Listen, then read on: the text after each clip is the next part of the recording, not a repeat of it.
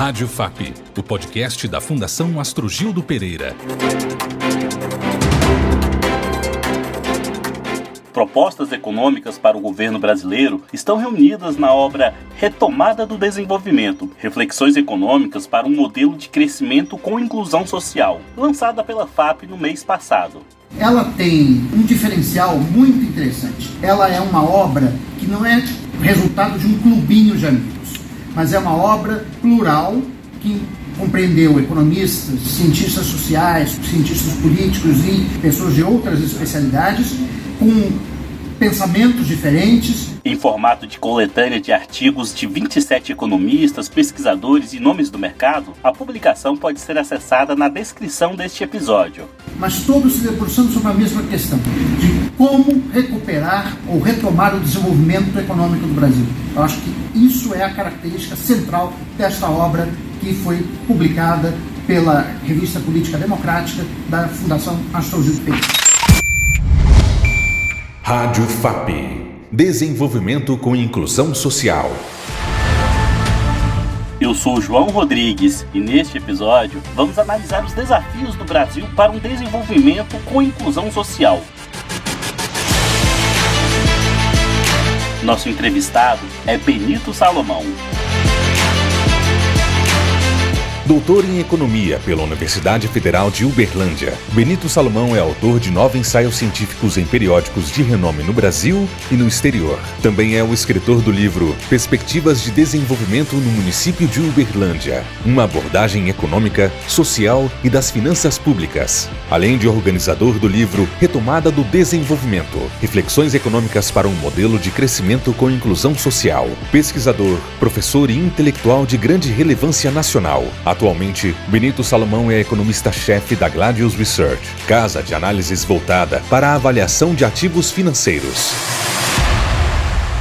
Seja bem-vindo, Benito. Obrigado, João. Obrigado a todos os ouvintes. Quero agradecer a FAP pelo convite de estar aqui hoje no podcast. A obra foi produzida em um ano eleitoral onde o esvaziamento de ideias e a alta polarização têm sido as maiores marcas do debate político.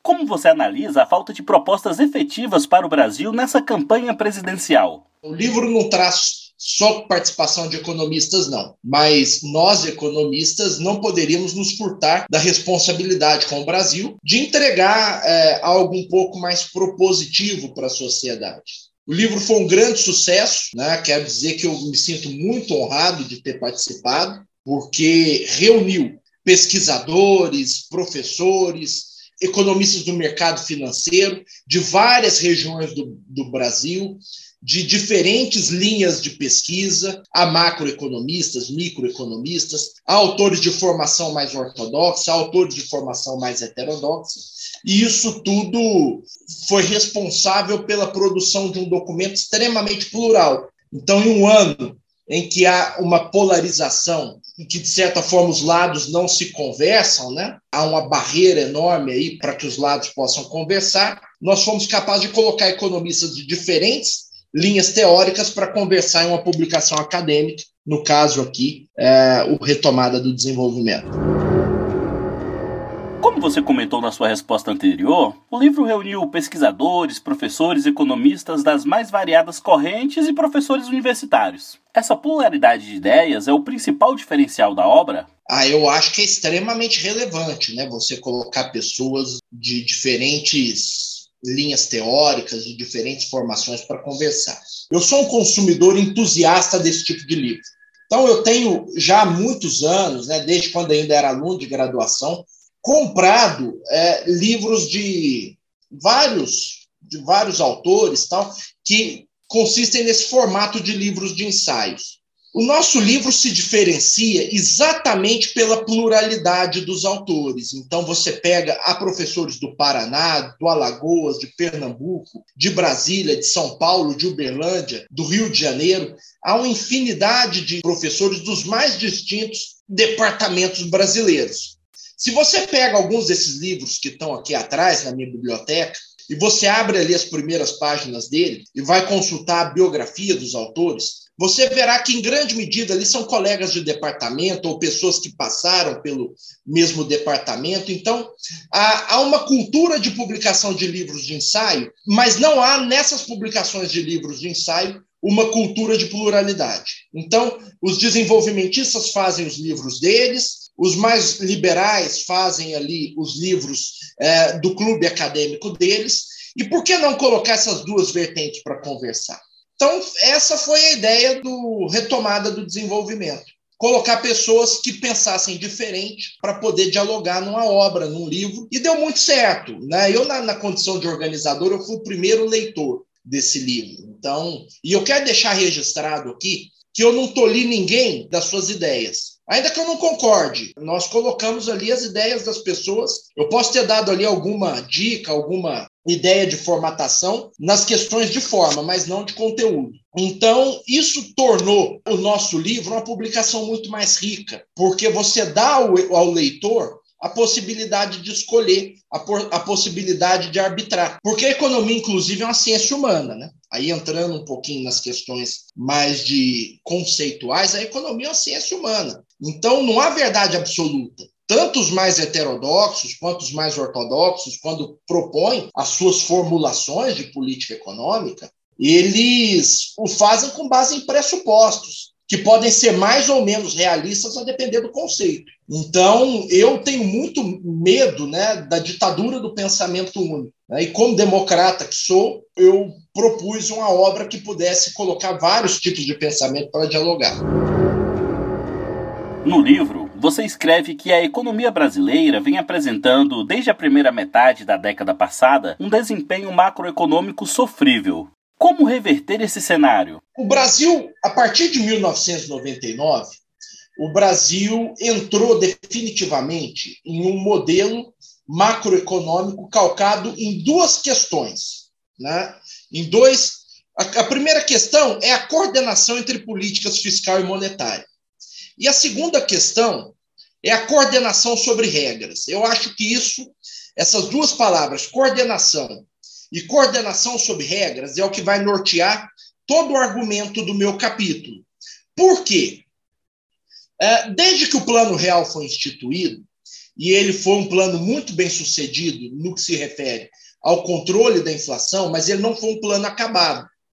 É, ele não foi um plano acabado no, no seguinte sentido: em 1999, foi instituído um modelo é, monetário no Brasil calcado por regras. Qual era a regra? Né? Principalmente, a regra era o regime de metas de inflação. O regime de metas ele é caracterizado por um banco central que anuncia previamente uma meta e ele precisa de reputação para que os agentes acreditem nessa meta, para que os agentes saibam que o Banco Central será capaz de conduzir a inflação para essa para esse número que ele anuncia previamente.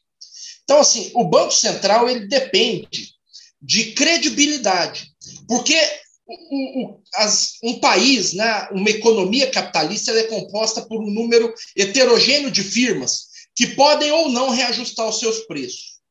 Então, quando o Banco Central estabelece uma meta de inflação, e por isso anunciar a meta é tão importante, eu falo como Banco Central que a meta vai ser 4%, é, eu estou nada mais, nada menos, eu estou dizendo para essas firmas que elas podem reajustar uh, os seus preços dentro desse intervalo. Porque se elas reajustarem os seus preços acima desse intervalo, eu, Banco Central, vou movimentar a taxa de juros, vou aumentar a taxa de juros e jogar o Brasil ou, a economia em questão em uma recessão.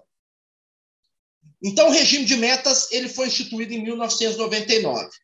Porém, para funcionar bem, o regime de metas monetárias, né, o regime de metas de inflação, ele depende de um certo nível de coordenação com a política fiscal é, também, porque existem ali as firmas privadas que reajustam o preço, e esses reajustes de preço eles vão se dar olhando as condições de demanda é, que os agentes esperam no futuro, mas existe nessa economia também um grande agente chamado governo. E se o governo ele produz déficits fiscais contínuos e crescentes, em grande medida, em algum momento, o Banco Central vai ter que abrir mão da sua meta de inflação, de controlar a inflação, para poder financiar esses déficits do Tesouro. Portanto, nós precisamos é, rediscutir uma política é, é, macroeconômica que seja, em primeiro lugar, voltando aos termos que eu utilizei, em primeiro lugar, elas precisam ser coordenadas. Então, eu estou dizendo que não adianta eu ter um regime de metas de inflação e um Banco Central que goza de credibilidade junto à sociedade, se do outro lado eu tenho uma política fiscal que sabota as ações do Banco Central. Então, é preciso coordenação. Mas, mais do que isso, é preciso uma coordenação sobre regras. No que se refere às regras monetárias, muito pouca gente é contra o regime de metas de inflação como um todo. É, as pessoas sabem que as metas de inflação funcionam. No entanto, no que se refere às regras fiscais, aí há problema. Então, você fala, por exemplo, com relação ao teto de gastos, que é uma das muitas regras fiscais que existem no Brasil, há resistências. Por quê? Porque se parte de um pressuposto que o gasto público é fundamental para o desenvolvimento. E aí você cria políticas, é, um ambiente de políticas macroeconômicas que são é, inconsistentes ao longo do tempo. E ao longo do meu capítulo eu vou listando as fases de coordenação e como nós saímos de um modelo é, que era temporalmente consistente, que era o tripé macroeconômico, para chegarmos em modelos que são temporalmente inconsistentes de coordenação, no qual às vezes o Banco Central persegue a sua meta de inflação e é bem sucedido nisso, mas na maior parte do tempo ele não é bem sucedido, por quê? Porque há falhas de coordenação. A política fiscal ela está agindo no sentido contrário. Ainda que as regras fiscais existam, elas têm sido burladas, né, como têm sido burladas agora por esse governo, é, o governo Bolsonaro, às vésperas da eleição. Então eu proponho, aí eu vou dar spoiler, o spoiler do final do capítulo, eu proponho um formato de regras fiscais baseado em gastos públicos, novamente, mas um pouco diferente do atual teto de gastos. Diferente em dois sentidos. Em primeiro lugar, uma regra fiscal que contemple um gatilho anticíclico, porque as economias eh, capitalistas elas se comportam em ciclos. Você precisa desamarrar a política fiscal quando a, a, a, a, economia ela mergulha em uma recessão mas você precisa amarrar essa política fiscal na fase expansiva do ciclo para criar margem fiscal para a política anticíclica no momento seguinte. Então, você cria um gatilho anticíclico no teto para poder permitir que o governo gaste com investimentos nos momentos de crise, mas, ao mesmo tempo, você tem que fortalecer as penalidades, as, os instrumentos de de enforcement, né, o nome dado na literatura para que o governo cumpra uma regra, para aqueles políticos que matreiramente, em época de eleição, decidem por, por descumprir alguma regra fiscal visando desestabilizar o jogo democrático. Isso é normal na história brasileira. A principal proposta do livro é a retomada do desenvolvimento com a inclusão social. Como isso pode ser possível nesse momento que passamos hoje no país? Veja bem, João, se você analisar a história do Brasil uh, ao longo dos últimos dois séculos, né? vamos pegar o último século, o século XX, como referência. O Brasil cresceu ao longo de várias décadas muito acima da economia mundial. Entre os anos 30 e os anos 80, que é o período ali que o João Manuel Cardoso de Mello vai chamar de período da industrialização, o Brasil, a economia brasileira foi uma das economias que mais cresceu no mundo. Isso se deu com a migração de setores é, é, de mão de obra do campo para a cidade, mas também a migração de mão de obra dos setores de baixa produtividade, como a agricultura, para a indústria. Indústria de, de primeira, a indústria mais leve, e em segunda, a indústria mais pesada.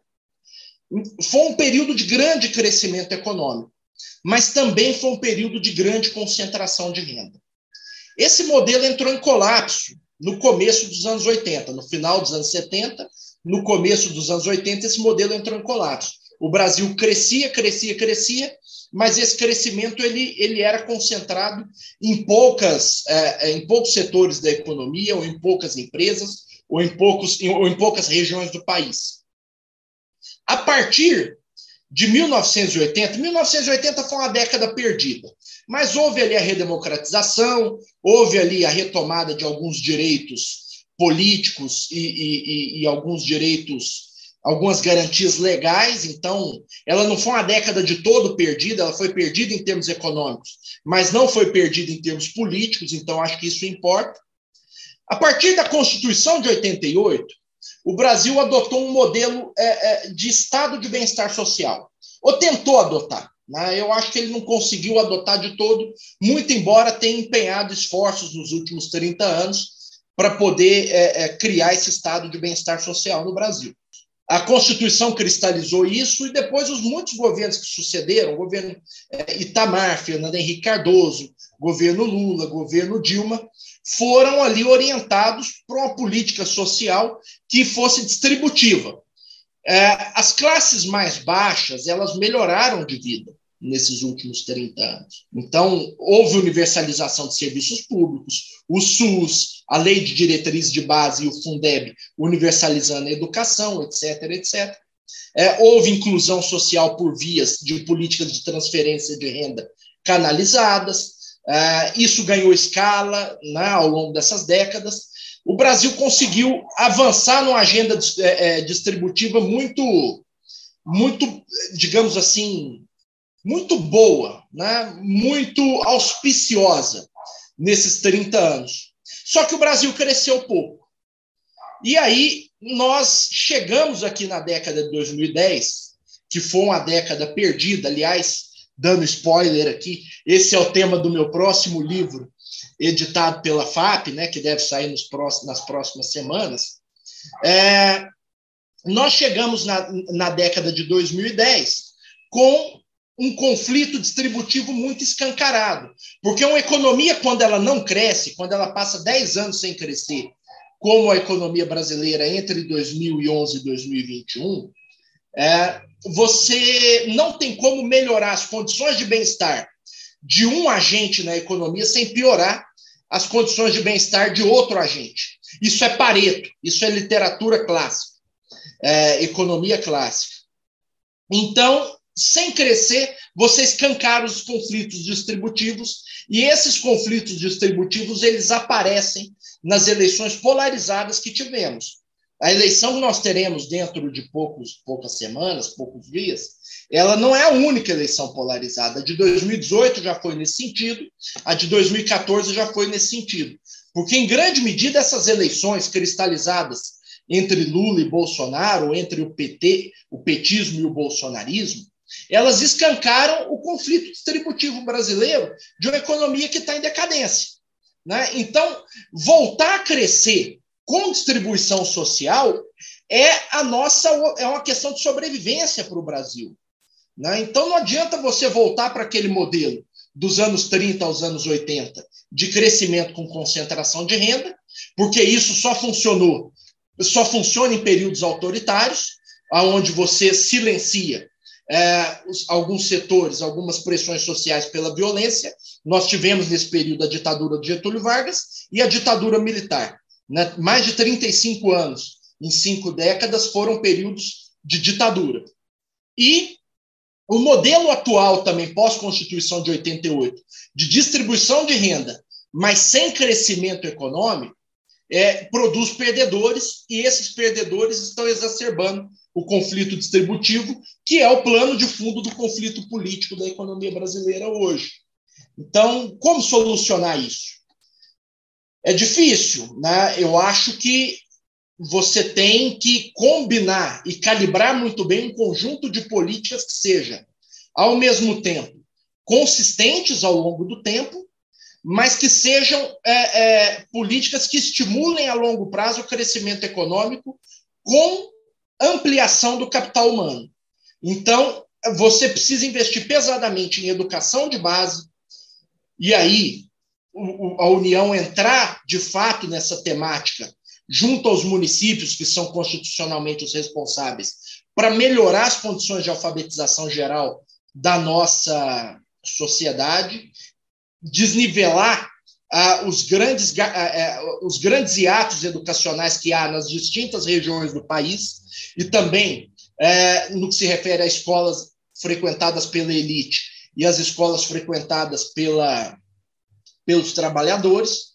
Você tem que desenvolver uma agenda de financiamento de ciência e tecnologia. O Brasil gasta relativamente pouco, João, ouvinte, com ciência e tecnologia. E há um prêmio Nobel de Economia, o Paul Homer, que estabelece os modelos de crescimento endógeno e mostra que é, para você crescer consistentemente a longo prazo, você precisa crescer com capital humano, você precisa crescer produzindo de acordo com o melhor conhecimento disponível. Então, é, o Brasil precisa investir em ciência e tecnologia. O, o Brasil precisa de marco regulatório, nem tudo é, você precisa de dinheiro para fazer. Às vezes, o, o setor privado tem os recursos, você precisa criar segurança jurídica, você precisa criar um marco regulatório adequado para atrair o setor privado, sobretudo para as questões de infraestrutura física, entendeu? E você precisa é, blindar o Estado da captura por elites, entendeu? Você precisa mapear no Estado brasileiro aonde estão os privilégios para que você possa financiar os investimentos necessários para que o Brasil cresça com distribuição, é, visando com, é, é com recursos tirados de setores privilegiados que existem. Né? Existem setores privilegiados no mundo empresarial, é, também no setor público, no funcionalismo, etc. Você vai mapear esses setores, você vai romper privilégios e você vai criar um Estado socialmente mais justo. Benito Salomão, doutor em economia, pesquisador, professor, escritor, muito obrigado por sua participação em nosso podcast. Eu quero agradecer, João, quero agradecer a todos Quero agradecer a todos que ficaram conosco aqui até o final no podcast, dizer que é um prazer participar aqui do, pod, do podcast da FAP, né, a primeira vez, e, e dizer que estou sempre à disposição para quem queira conversar e pensar o Brasil nessas questões aí. Obrigado pela sua audiência e até o próximo podcast. Saiba mais sobre a FAP em fundaçãoastrogildo.com.br.